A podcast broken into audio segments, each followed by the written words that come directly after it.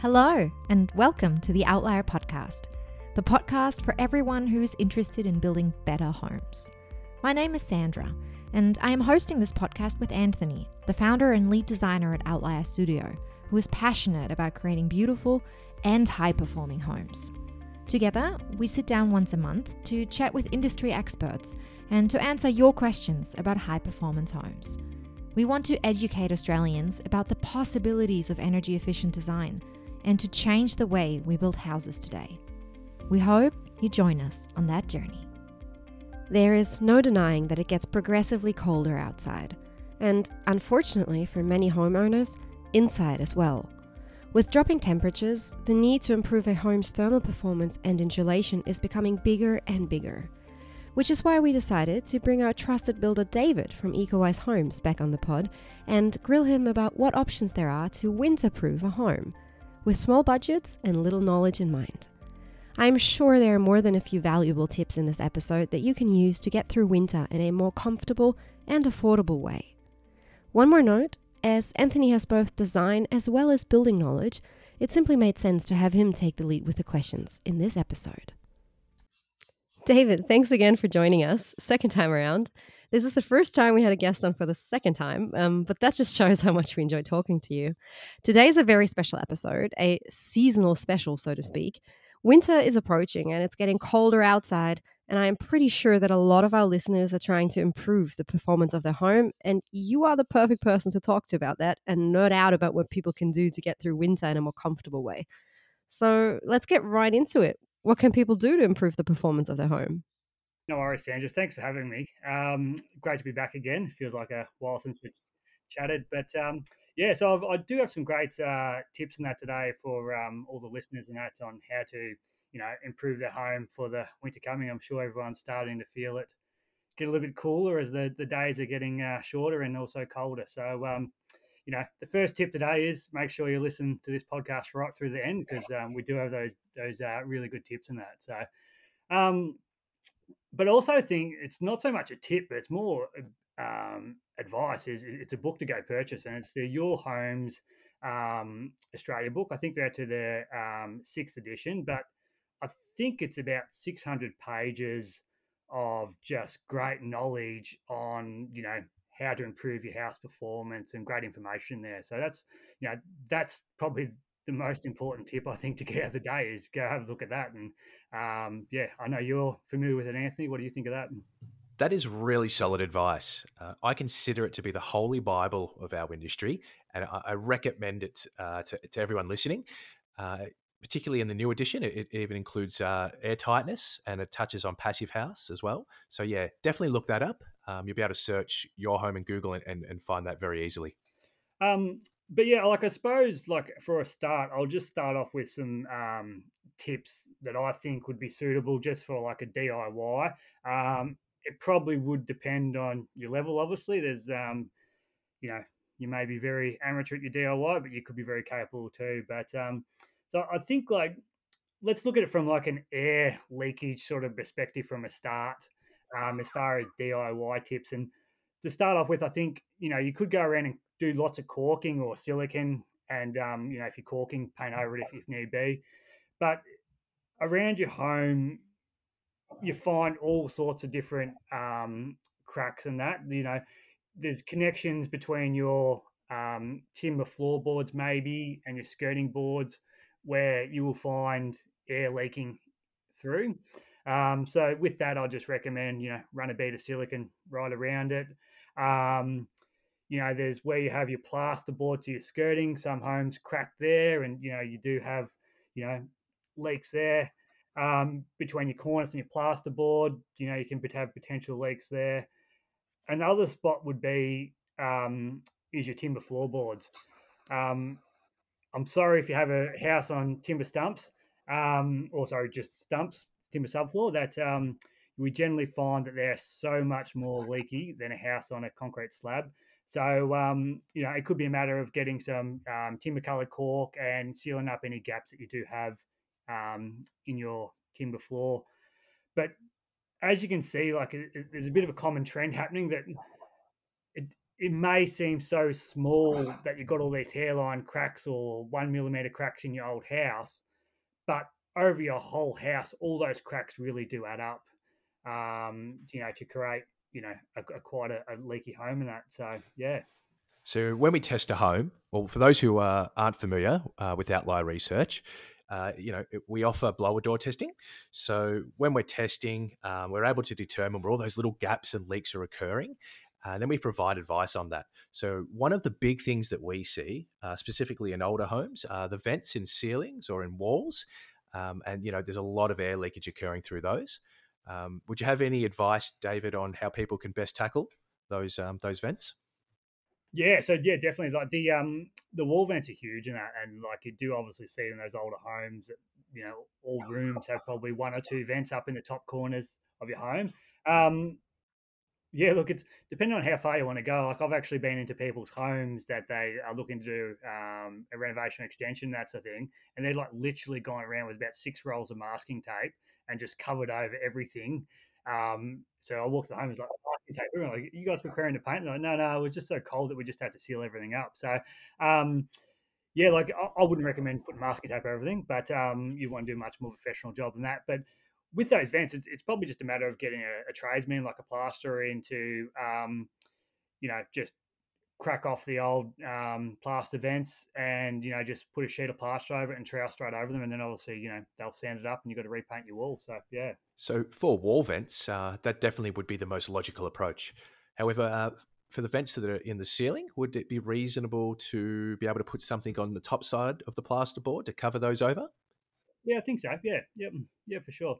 Um, yeah, like it, it all depends on what stage you're at your home. I think like how much of a quality job you're going to do. Obviously, if you're really house proud, um, you just did a renovation five years ago and you're obviously not planning to do any renovation for a while, but you, you may have missed some, you know, um, air leakage or performance um, things that, um, you know, you obviously want to do a professional job of it and get it done right. But if, you know, you do know that you, you plan to do a renovation in a couple of years' time and you don't really care at the current stage what your home looks like. It's just a matter of sealing them up and getting the best performance out of them. Um, so yeah, it's it depends what situation you're in. I think to um, how far you want to go with them, Anthony. Yeah. That's great. And uh, I suppose when we test, one of the things that we also identify pretty quickly is exhaust fans um, that don't have draft stoppers at all on them or in, in, line. So, what would the best approach be to sort or to rectifying exhaust fans that uh, that go straight to a roof cavity or, or directly to outside air? Yep.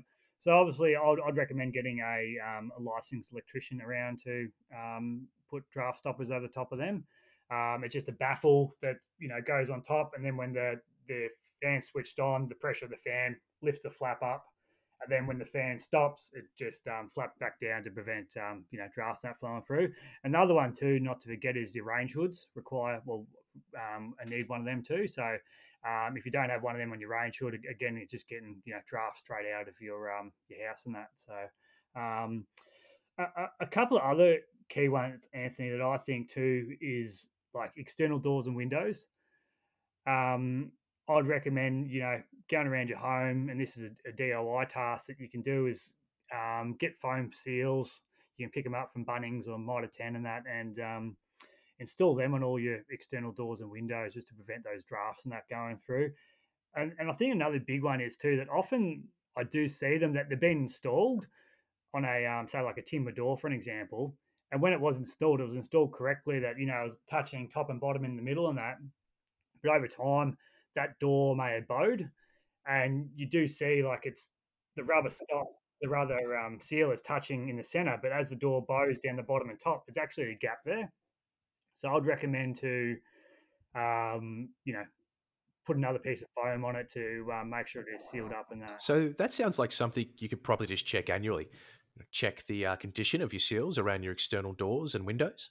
Definitely, yeah, absolutely, yeah, yeah. Mm, um, the other thing is like doggy doors and like um, often people have like um, in apartment lots and that sort of thing is like um, mail delivery slots and that sort of stuff. Like they're all just little minor spots where things can actually leak and that sort of thing. So, um, yeah, I'm not too sure what's available to retrofit doggy doors and um, mailing slots, but um, I'm sure there's much more efficient products out there that you know you could perhaps look to purchase that you know would be sealed up a bit better than your old ones and that. So yeah. Are there any other things that uh, come to mind, David, that you could mention? Uh, anywhere that you would look to find air leakage, drafts, or leaks? Yep. So I'll do a few more for the DIY sort of tips, and another good one I find is old chimneys. Um, you know, especially with old Victorian homes, you know, there's often the four front rooms, and pretty much maybe every room has an old chimney in there. Um, you know, you can just an old fireplace or whatever, you can just cut a piece of um, timber in there neatly and seal it in or seal it in. Um, you know, prevent you know the drafts um, through there. I've even heard of actually people shoving um, balloons in the chimney to um, you know block that off. That's probably a, a short term thing when when they pop in that, but um, yeah, I'm sure that would work. Um, another one is the evaporative air conditioners. They are just like a um, straight out your house um, in winter, but you know obviously you know you could go install a new air conditioner and that, but um, and, and get rid of your evaporative. But even just a, a, quick solution is, and you know, my mother's done this 30, 40 years ago whenever we had a um, evaporative air conditioner on our old farmhouse, and that is she just cut sheets of um, vinyl in over the vents on the ceiling and just slot that in on top of the, the, the grills. And that way, you know, you are still going to get a little bit of leakage, but definitely minimize the heaps and that. So another one is I find is the old toilets. Um, they often have a in where the window is there's a, like a vent um, like it's not all glass the window it's part vented. So obviously you know the old days they want to get rid of their smells and that and um, yeah but that's a spot that just leaks all the time like it's um, so to do that you can um, you know obviously get a new piece of glass installed or even just cut a piece of perspex um, plastic over it to um, you know stop any leakage and that sort of thing so yeah I'm uh, really glad you mentioned that one. That is a legitimate hole in your wall that can be fairly significant at times. Uh, you'll also find them in older bathrooms as well as toilets. Yeah. So um, yeah, th- there's probably like my main sort of DIY tips um, that I've, I've come up with. Um, but yeah, like obviously there's there's some that you know you may have to get a um, a tradesman in to do or a handyman. But um, yeah, that's something to, to get you thinking, and you you know, you can go around check your home and um, you know find find out where they are. Yeah. Resolving air leakage, in my opinion, is the best money for value solution to improving efficiency and comfort of your home. Um, and as you say, like a lot of this could be as simple as getting some silicon from the local hardware shop and just going around and sealing up those gaps that uh, you've identified. It, it all adds up. As you say, it doesn't look like much collectively this has a potentially a, a large hole in your wall, um, like a door or a window being open, and it's letting heat pass uh, out in the cold months. And, and, just by getting around with some silicon, you, you, can make a huge difference. Yeah, it just comes back to like what I call like the one percenters and that. Like it just all adds up, and it's the same when we do new construction and that's the thing. Like we're always focused on that, the detailing, and it may sound minute uh, when we're talking about new home construction of you know making sure the the wraps all super tight so we don't get little wrinkles when we're taping and that sort of thing. But it just it adds up, like, and that's what I was saying earlier about all the cracks and that thing. It just you know. Um, it may sound minor, but it definitely adds up and that sort of thing. So yeah, especially when um, air leakage equates to um, 15 to 25 percent of your heat loss in um, in winter and that sort of thing. So it's um, yeah, very uh, very cost effective way to um, get on top of things, Anthony. Absolutely. It's up to a 25% improvement right there. Uh, I suppose the next thing to touch on is uh, insulation. It probably comes a little bit more of a higher price point to achieve this for walls, but uh, those who have access to their subfloor and uh, most will have access to their ceilings, what would be the best approach to insulating a home? Yeah, so I'll start with is like people have an opinion, I think, that they need to go zero to hero all of a sudden. Um, it's something that can be done very gradually to um, improve the performance of your home, whether that's air sealing or um, insulation. So it, it's one of those things like every home's different and unique. Like, you know, you could have a, you know, a, a timber subfloor, you could be on a slab, but say for example that you, you do have a, a timber subfloor, is it, it's just a matter of um, getting under there, um, at some stage and say, oh, look, we can access right under here, or yeah, it is tight under one corner, and um, just get some insulation batts installed. Um, I think the underfloor um, um, leakage um, of your home is 10 to 20%. So obviously, if you can seal it up as best as possible and put insulation there, it's going to make a huge difference. And um, as far as products to install for um, underfloor um, insulation, I, would suggest like a, just a, a bulk insulation batt, um, which I'll, I'll, touch on later. The um, the different types of insulation, or not all insulation, but the, the, the majority of insulations out there, and that, and they're, they're sort of the um, what their pros and cons are, and that I suppose. And the the other one is that you can use on a subfloor is your polystyrene foil board. Um, yeah, that, that's also a good one. Um, but yeah, and, and, then the next one would be like you know to improve your ceiling. Your ceiling is going to be your your best bang for buck because you do lose um, 25 to 35 percent of your heat loss in winter for your ceiling. So um, if you were going to start with somewhere, you know, and you can access your ceiling's the best one. And um, for your ceiling, probably a um, insulation batts um, is your best option. Otherwise, you can go with like a blow-in sort of insulation too. Um, they're sort of your, your two um, major ones. But um, just a bit of a disclaimer out there: just be careful um, putting insulation in your ceiling. Um, you don't want to be covering over the old halogen um, downlights. Um, you meant to actually have covers around them and that, just with um, them overheating. That I know we had um, issues in Australia um, going back a few years ago. So um, it's probably best you do have a licensed electrician come along to just um, you know double check you're doing the right thing. And just to add to that, uh, LED downlights uh, you're looking for that will allow you to completely insulate over are ICF rated. So if you want to insulate completely over the downlight, make sure it's ICF rated. And if not, maybe look for an LED barrier, like a, that's a cone that goes over the top of that LED light, uh, and then it allows you to insulate right uh, to that cone uh, and over the cone as well. That's it. And then, like as far as insulation, that sort of thing, it's um, the next one's your walls. They're often the most hardest ones to get to. Um, just depends on what stage your home's at. So um, it, they can be quite expensive to do because obviously you need to access inside your wall to be able to do it. Um, so I, I, with the walls, I'd probably recommend to wait till just see, you know, if your home's at a stage where, hang on, we do need to rip off the weatherboards, they're old and deteriorated, or wait another couple more years until they're, you know, completely um, need to be replaced, and then we can look to, you know, put insulation batts in your wall, and even perhaps create create your walls to be a bit thicker, so you get thicker insulation in. Um, or it could be example that you know you, you do have good external cladding, but your plaster inside or whatever lining you do have inside is starting to um, you know um, lose its quality and that sort of thing. So you could uh, perhaps strip off the um, internal um, lining of your in, in your walls and um, insulate there. So um, yeah, but once again with your walls, I'd just be looking to do like a um, a, a bulk insulation batt with them so one of the most common places that uh, we we don't see insulation being installed, even in new builds, is on the external junctions of the frame, where the internal walls link to the external walls or meet the external walls.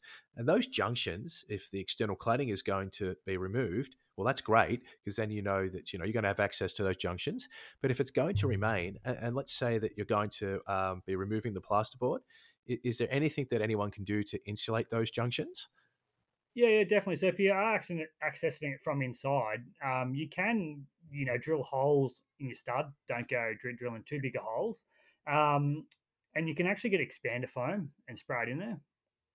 So that way, all your junctions and that are um, got some form of you know foam or insulation in there. Um, you know, it's not going to be as good as you know um, access from outside and actually putting insulation there. But yeah, it's definitely going to um, you know get some form of insulation there to um, um, improve the performance of it for sure. Yeah. So just being able to drill through that stud is going to be enough to get the nozzle of the um, expander foam. Actually, I should mention use low expansion foam if you can. Um, is probably um, you know the preference to, to get that in there to insulate those junctions. I've, I've got a list of um, insulation, different types of insulation here that I'll, I'll go through that um, you know that people could consider using for their home. There's um, to start off with, there's like a, a bulk insulation um, which is your most costly form of insulation. So that can come in a, a batt form. Um, so like an actual, you know, your stud width or your flooring width or your gaps between your trusses and that. And the other format that comes in is like a loose fill. So it's just like a, um, they spray it in and just that's often used in um, in ceilings and that. But with, with that, there's, there's, also different types of material that the insulation um, comes in. Like you can get it out of um, like a, a, glass wool product. You can get out of a um, a rock wool product, which is like a volcanic rock um, spun into this you know wool sort of um, insulation batt. And you can also get a, a polyester insulation batt, or you can actually get authentic wool batts. Um, obviously, all these come at different price points and that sort of thing, but you know they're all, all going to be really efficient in that to um, to put in your home. And then you can start moving into sort of like your polystyrene insulation. There's there's the two major ones um, that I would recommend um, for this, and that's the extruded polystyrene. It's also known as XPS and expanded um, polystyrene, which is um, EPS. So they're both um, great insulations when you don't have much room um, to insulate in, so that they're, they're, very thin, but you also get great insulation quality. Um, and the, the, XPS is really good because it's um, got a high um, compression strength, which makes it great to put underneath um, house slabs um, when we do new construction um, because it can actually handle the weight of the house on it. So, one of the uh, other things that we often see when we're doing our inspections using the infrared camera is access hatches into ceiling or roof spaces.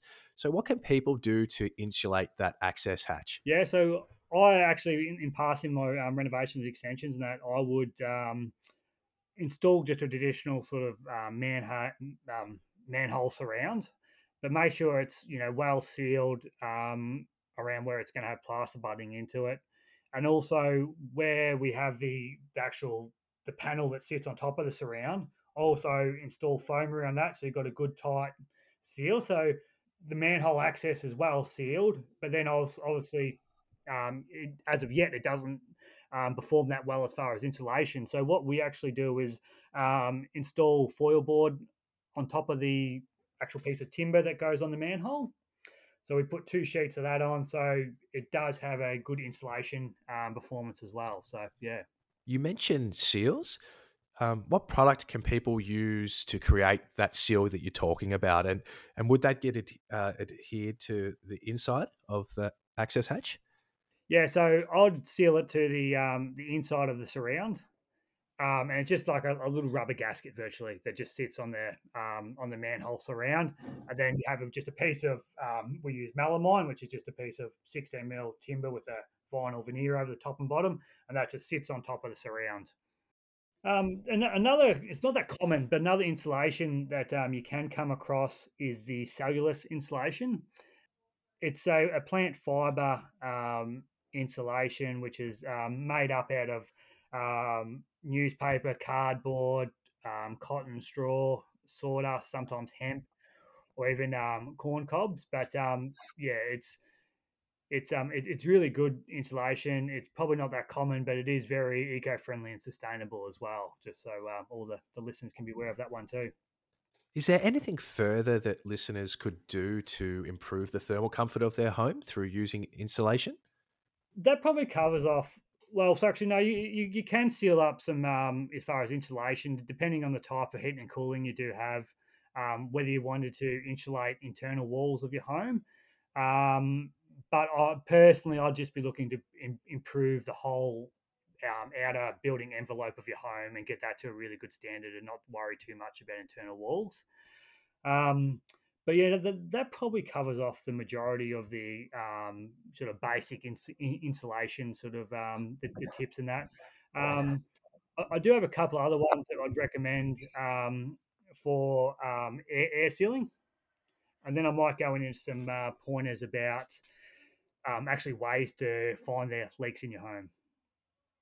So uh, I, I do find, especially new homes, um, that there's a huge gap often behind and up the top of um, your fridge. So we, we, we find that um, the plasterboard gets installed in your home, or if it's a, a relatively new home, then the joinery company will come install the joinery, but there'll be no cornice installed around the um, where the kitchen goes. So the joinery goes in, and then um, the plaster comes back later and butts the um, butts the cornice into where the joinery is. So you get left with this cavity at the back of your fridge that drafts from your fridge all the way up the back of your joinery into out into your roof cavity. So I'd recommend to um, cut in a piece of ply, plasterboard, anything in there, or even you can foam seal it, depending how big the gap is, to ensure that that doesn't doesn't um, doesn't leak at all. So um, yeah, I just find that's a, another relatively big um, the, the, leak you can come across in that. So yeah. Uh, one more thing that comes to mind.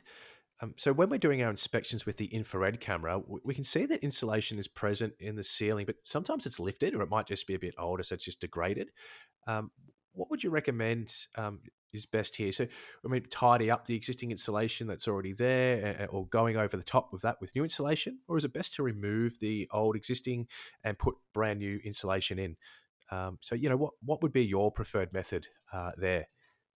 Yeah, so it's probably a case by case basis, Anthony, of whether you do um, rip it out or um, just go over the top of it. I know, like doing renovation extensions for years now, you come across insulation and it's like probably only 30 mil thick. and you're like, this thing's not at all. Um, so often with that, uh, we just throw it out. And, you know, sometimes it has water damage in that, which, you know, squ- um, squashes it. So when insulation is squashed, it loses its performance. So with a, with a batt insulation, it, it, it's all fluffy. So you get lots of little air pockets. Um, so when the insulation is squashed, you don't you lose all your air pockets, so it doesn't perform as well. So um, yeah, it's it's probably a case by case basis to whether you keep it or um, throw it out.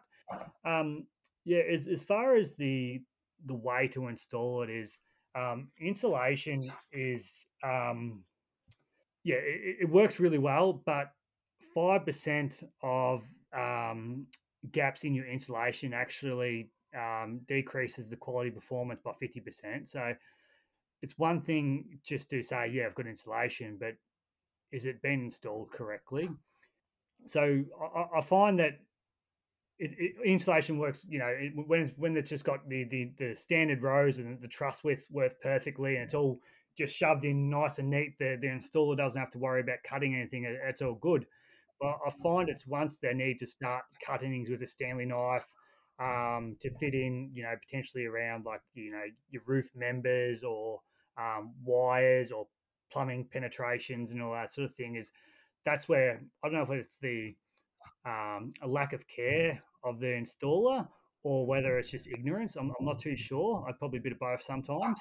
Um, so that, that that's where the, the real importance comes in to make sure you pay um, really important attention around all those um, details and that sort of thing. And and as you said earlier, like just the um, importance of you know if, if it is if you can access your wall junctions and that to put the insulation there because obviously you know if you don't do all your wall junctions um, you know you're going to sort of you know miss holes and that sort of thing so the, the, the performance in your um, um, insulation is, is going to um, decrease quite significantly and that sort of thing and one thing I think that gets overlooked too is like, um, say, you are installing insulation on your, your, your project or your, your home, whatever. And I, I recommend to seal all the, um, the wires and plumbing penetrations while you go on that too. Um, just where, where, where the, you have like your bottom plate, which is a horizontal piece of timber on your wall, and then you have potentially noggins going horizontally across as well. And then you have another horizontal piece of timber right at the top near your cornice. Is the, the plumber and electricians will drill, you know, like maybe a 25 centimeter hole, uh, 25 millimeter hole, sorry, through that. And then they'll shove like a, you know, say a six mil pipe or a 10 mil wire through. So you, you get left with like a actual, a, um, a gap there. So I recommend just, you know, using like a, a polyurethane sealant or, um, any type of sealant. Just got to be careful that the sealant doesn't react with the um, the plastic wiring and also the, the, plastic pipes and that. But just to seal it up, Um, that way you stop that air leakage and that thing. It's um, yeah, why you're going on that. So yeah. I know uh, when we specify our ceiling insulation, um, so we'll, we'll say maybe use a 90 mil thick uh, insulation batt and we'll run it between the bottom chord of the trusses, and then we'll put another layer crosshatch over the top of that, but you know, a larger sized uh, insulation batt, um, and that just helps again with thermal bridging, and um, you know, has that thermal break from the, the bottom uh, chord of the truss. So that's another thing that people can do as well. Um, and if you really want to go to that next level, you could look at layering that insulation, uh, bulk insulation, yeah, that one direction, or then cross hatching it the opposite way, just to reduce, yeah, reduce that thermal bridging capacity. And for whatever reason, if you did have in that, that first row of um, insulation, you did have like a, a, minor gap because you know you can't get everything hundred percent perfect, um, but then you cross hatch it the other way, that um, you know it, it's going to um, that gap sort of thing. So it's um, definitely going to be well better performing. That's a yeah, yeah, good one. So the next topic I want to bring up is Windows. Um, I'm putting this one sort of at the bottom of my list anyway, just because I, you know, looking at this, this is a, a much higher price point. So we've sort of started with you know very affordable options using silicon for air tightness, um, and you know it's really affordable for only a handful of dollars, um, and then right through to Windows where we are now, which can be tens of thousands of dollars or thousand dollars decision. So I just want to let you maybe provide some thoughts on what you think the best types of Windows might be to use, or, or firstly maybe um, things that you can do to your existing Windows without having to look at replacing them. Yep. So I'll probably like start off with probably the most cost effective um, one first, and I find around windows and architraves that that's a, another spot where you get leakage. Um, so you know a bead of caulk where your plasterboard or your internal lining meets your architrave and any gaps around your architrave, I'd recommend sealing that up with your like a, a caulk and then paint over it or a silicon, whatever you whatever you choose, and that. But you know that's that's going to be the most cost effective way just to do something. Um, but once again, you know, to, to get to that uh, peak performance, it's um, far from it. And then, um, as far as um, you know, trying to prevent heat loss from your home, you know, your blinds do do a certain um, part of it. Like a, a standard roller blind, it may help a little bit, but once again, it's not going to do that much because they're not not that thick. Um, they're not cutting that neat around your, your window and that, so you still are going to get you know quite a fair bit of leakage or um, or, or cool coming through there. Um, but a, a, another good one is like a um, a tight, not tight, a, a loose, big, loose, heavy drapes or curtains um, that sort of fit, you know, pretty hard to your plaster wall on the sides. Um, they go down to the floor, and you know they're just they're like a big blanket virtually across your window. Um, they, they, they, do a, a, pretty good job. But once again, to, to to make that a hell of a lot better, you could have pelmets over the top, um, and not just a, a. Make sure it's a, you know sealed up too. That you know you do um, caulk across the top and that. So. Um, and, and also with the pelmet too, I know you, at somewhere along the line, someone created a, just a, a that was a horizontal piece of timber, um, that doesn't do too much. You need to have it so it's the horizontal piece of timber and then the the um, the, the, the sides and that too. Um, so it's um, you know pretty much as enclosed it because um, otherwise you get that convective heat loss um, coming up through. There is another option of the honeycomb um, blinds. Um, yeah, they're they're a great thing too, um, providing they're they're tightly fitted. So a honeycomb blinds um, it's virtually a, a blind that concertinas up and down, and it, when it's when it's open, um, so when it's closed, it creates just this honeycomb sort of air pockets and that, and um, yeah, the, the, they work pretty well. But I, I do find that um, if they're not tightly fitted, they're not that effective. Um, so yeah, they're, they're, the sort of the major ones with the, with the blinds, but you can probably see still that common trend of we want that continuous connection. Um, we're talking about, you know, when we're caulking before, all those little minor gaps and that, they just all create air leaks and that. So it's the same with the windows and blinds and that, that, you know, just because, you know, you've got, you know, like a honeycomb blind or whatever, and it's, you know, it, it's going to work, but if it's not tightly fitted, um, it's not going to work that well. And, you know, same with your, um, your, your heavy drapes or blinds, and that sort of thing. If, if you've got the gaps there, you know, they're going to, um, you're going to leak to an extent and that sort of thing. But, um, I, suppose after that, you could, um, depending on the windows you have, you could look to retrofit um, double glazing on them. Um, but this is where you know prices start to to go up a fair bit. Um, obviously, like a, a single four mil pane of glass isn't going to perform that well um, compared to you know a, a double glazed um, window. But it all depends on the type of window you have. So, say for example, you do have aluminium windows, single glazed. Yeah, you can um, double glaze your windows, get them double glazed, but you still got the thermal bridging of the aluminium. Um, so that's that's going to create you know a fair bit of um, a cool cool coming through. But um, the the best option would be is to um, rip out all your windows, install some brand new high performance windows, um, and, and while you're doing that, you can ensure they're installed correctly, sealed up right around the outsides. Um, and, and you know that's you know definitely going to be your best best option, but um, also definitely a most expensive option too. So yeah. Can I get you to walk us through how you typically seal up a new window once you've installed it? Um, so let's say someone has been able to afford to um, replace their old single glazed aluminium windows and they want to put some high performance UPVC double glazed windows in. Um, any tips about the installation um, of that window to ensure that um, it's going to perform as well as the actual window does? How long is this podcast going for? I know you and I talk about window installations quite a bit. So if it was an old, old building and that sort of thing, um, and it did depend on whether we're doing external cladding or um, we're not. But let's let's just say we you were the, we're just ripping out the windows, all the internal linings, all the external linings, all all, all staying. Is um, I would um, yeah obviously rip out the window, put the new one in. Um, but before I put the new window in, I'd make sure that the um, the timber frame is sealed up some way with like um, some building wrap or um, some um, um, polyurethane sealant or some um, some some some gaskets and that just to, to prevent if your window does leak to prevent it from from getting damaged.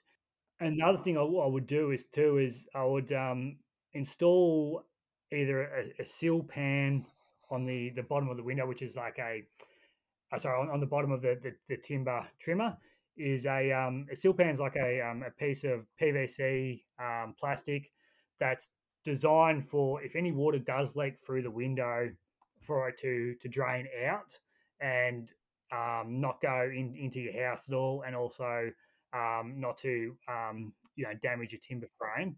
Um, or that, or you could just you know there's other products out there you can use. Um, I know ProClimate do have a product out there, um, seal tape and that sort of thing. But it's a matter of trying to, if, if water does get to your window, um, of having it, um, you know, dispersed out of your um, out of the um, frame. And then, um, yeah, once your window's in, I'd recommend either expander foam or you can use the foam rods. And I'd poke that um, right around the outside perimeter of your window because when you when you install windows, you get left with like a I know 10, 15 mil gap um, between your frame and the outside reveal of your window. And majority of the time, that is not um, sealed at all by um, the um, tradesman, and you just get this massive, massive big hole there. So yeah, I'd, either seal that up with um, yeah um, a uh, foam rod or um, expander foam, and then I would also um, put a bead of polyurethane over the top of that to um, and right around your window to um, to seal it up. That um, you know it was going to prevent air leakage. Um, it, you know, you could even just you know shove insulation right around it, like just get little strips of insulation, just shove it in there, and that's the thing. Like that's going to be better than doing nothing. It's it's just about minimizing um, those little pockets where you don't have any insulation. That's the thing where you're going to get cold drafts and that coming through. So, yeah, that's um, that's how I'd probably go about it, Anthony. But um, there's um, yeah, probably a thousand different ways to do it, and that's well, the thing. We, we want to hear how you go about it because you know we've seen your detailing; it's impeccable. Um, so I'll just add that if you're going to use foam between the reveal and the stud frame, just just make sure it's a low expansion foam. Uh, some windows they're prone to bow under the pressure of the expansion foam, and it, might lead to some cracking in the glazing, um, which we want to try and avoid. And that decision on whether you use expansion foam or, or, bulk insulation probably just depends on the size of the gap in that in there. And um, you know, the reveal of uh, from the reveal to your window say 50 millimeters or more, you're probably looking at bulk insulation. But if it's sort of less than that, then yeah, ex- expansion foam um, or, or, even a backing rod, um, closed cell foam um, backing rod. So just to mention, yeah, closed cell will prevent the moisture transferring coming through. Um, but if you use an open cell foam backing rod, it'll let moisture through. So we just want to avoid that.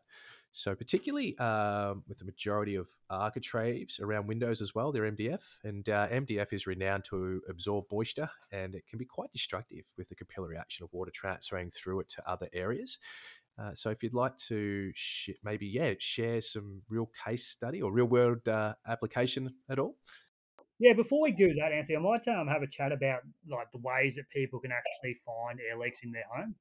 So um, it's all good us chatting about you know sealing this, sealing that, and you see cracks that, but like to actually the best way to find where we drafts is actually test it. Um, there's there's heaps of different ways to do it and that, but he, here's just a few um, that I, I recommend in that. And on, on a cold, windy day, you can actually go around with your hand like around windows, um, around your floor and that, and you can actually feel the drafts. So that's that's just a, a very basic one. The other good way is you can um, once again on a cold windy day, you can use like a um, incense candle or um, any sort of um, sort of device that sort of you know just continuously sort of smokes in that, and you can you can see you know when you're moving around and you move your candle you know, close to a window or um, anywhere that's a leak, you can see just the um, the smoke just starts uh, moving a hell of a lot quicker and that sort of thing. So, um, and another good way is um, you know the, the, thermal imaging cameras and that sort of thing. You can often on a, when when you when it's very cold and windy outside, you can actually sometimes pick up the um, you know the, the air blowing through there and that and um, the, the, the, other option is you can um, hire a great company like yourself to do a um, a blower door test and actually you know find your, your leaks and that sort of thing because I do know you guys do that, Anthony. So um, you know personally, like you know, it depends on how far you're going with things and that. But you know, you could start off having a crack yourself on that and seal up as much as you reckon. But then if you still find that it's um, you know, leaking and that that um, you might get the big boys in to do it. We do offer air leakage and insulation inspection on existing homes, and, and look, I couldn't recommend it more to those listening. And, what we do is we will depressurize your home to 50 pascals using our blower door, and then we're able to tell you where all like what the air change rate is based on that test, and we get to identify where all those air leaks are occurring. Um, you know, we'll be able to then use the infrared camera, thermal camera, to look where uh, insulation may be raised in your ceiling or if it's not there at all. And then we can provide you with you know a nice bundled report that identifies um, these these issues and provides recommendation rectification works and um, you know some helpful tutorial videos as well and some products that uh, in, in, that report that uh, you can then carry out some of that work yourself. Sounds like a, um, a wise investment.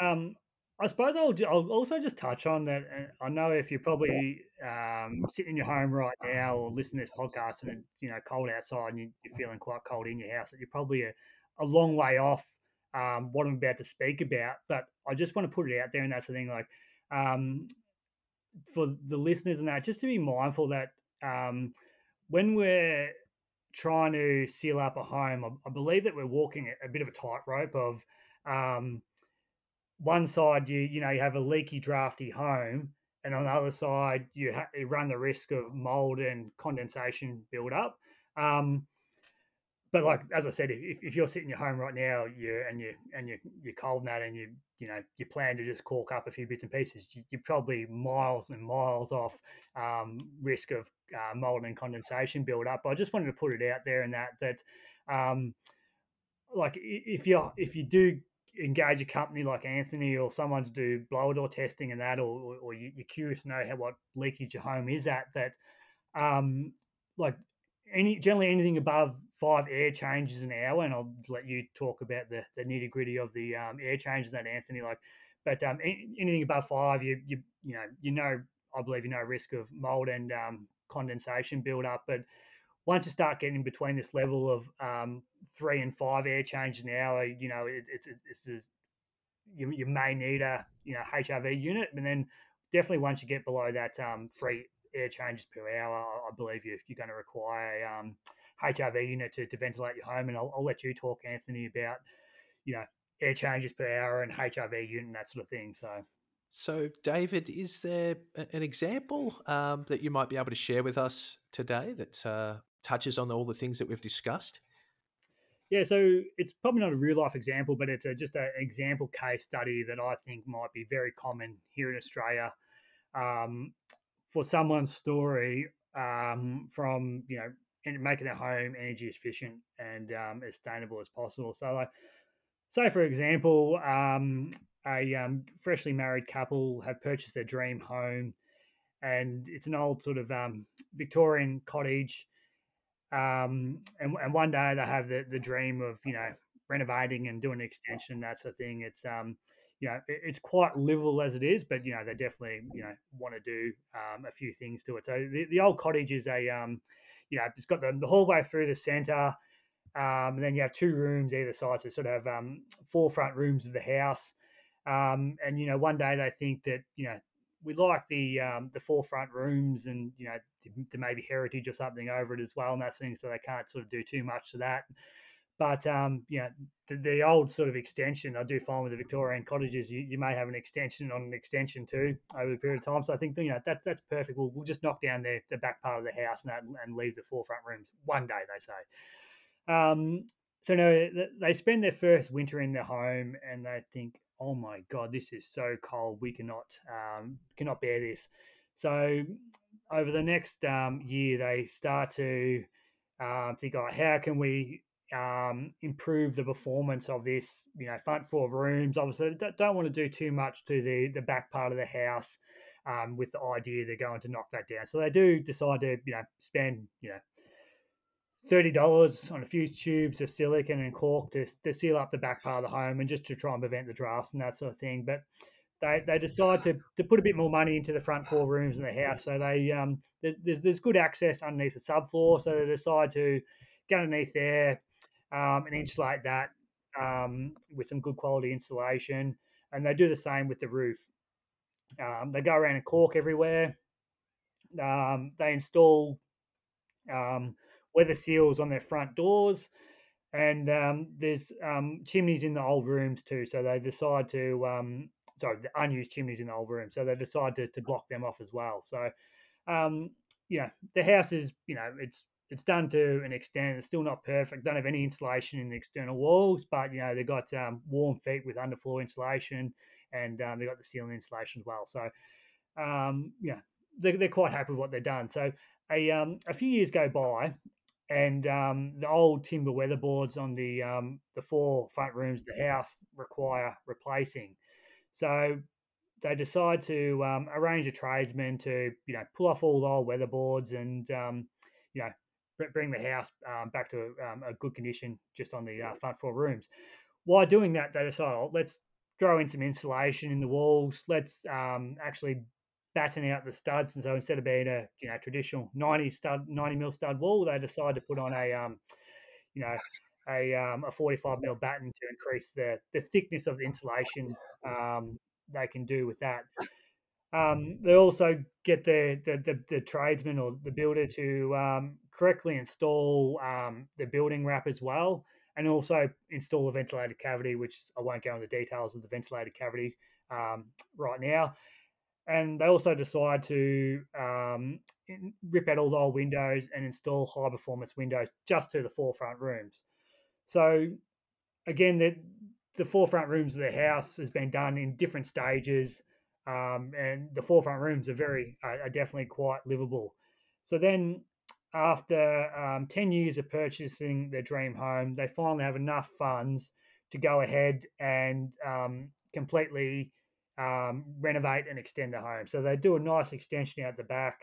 Um, the the extensions, you know, done with you know thicker walls and traditional construction to get some good insulation in there. Um, why the, the plasterer is there, he actually um, goes through all the front four rooms and covers over any of the old um, vents in the um, in the walls to to stop you know the air leakage and that. They repolish all the timber floors um, in their home in the, forefront room. So that's been, um, you know, it was leaking and drafty, but now they've, they've it. It's all been sealed up. Um, and you know potentially that client could install HRV right throughout their home um, to to ensure that you know um, there's not going to be any risk of mold and that sort of thing.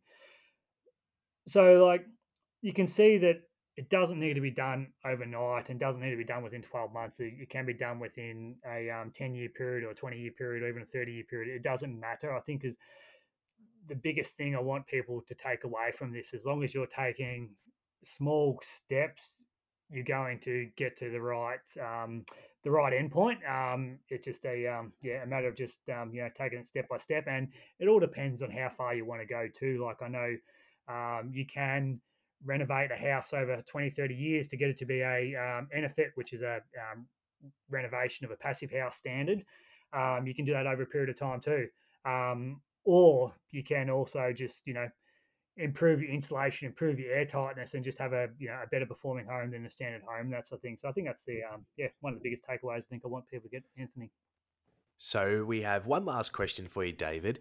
Uh, this is a question we ask everyone um, that we have on the podcast, and it's about the future of our industry and, and where do you believe it's it's it's heading.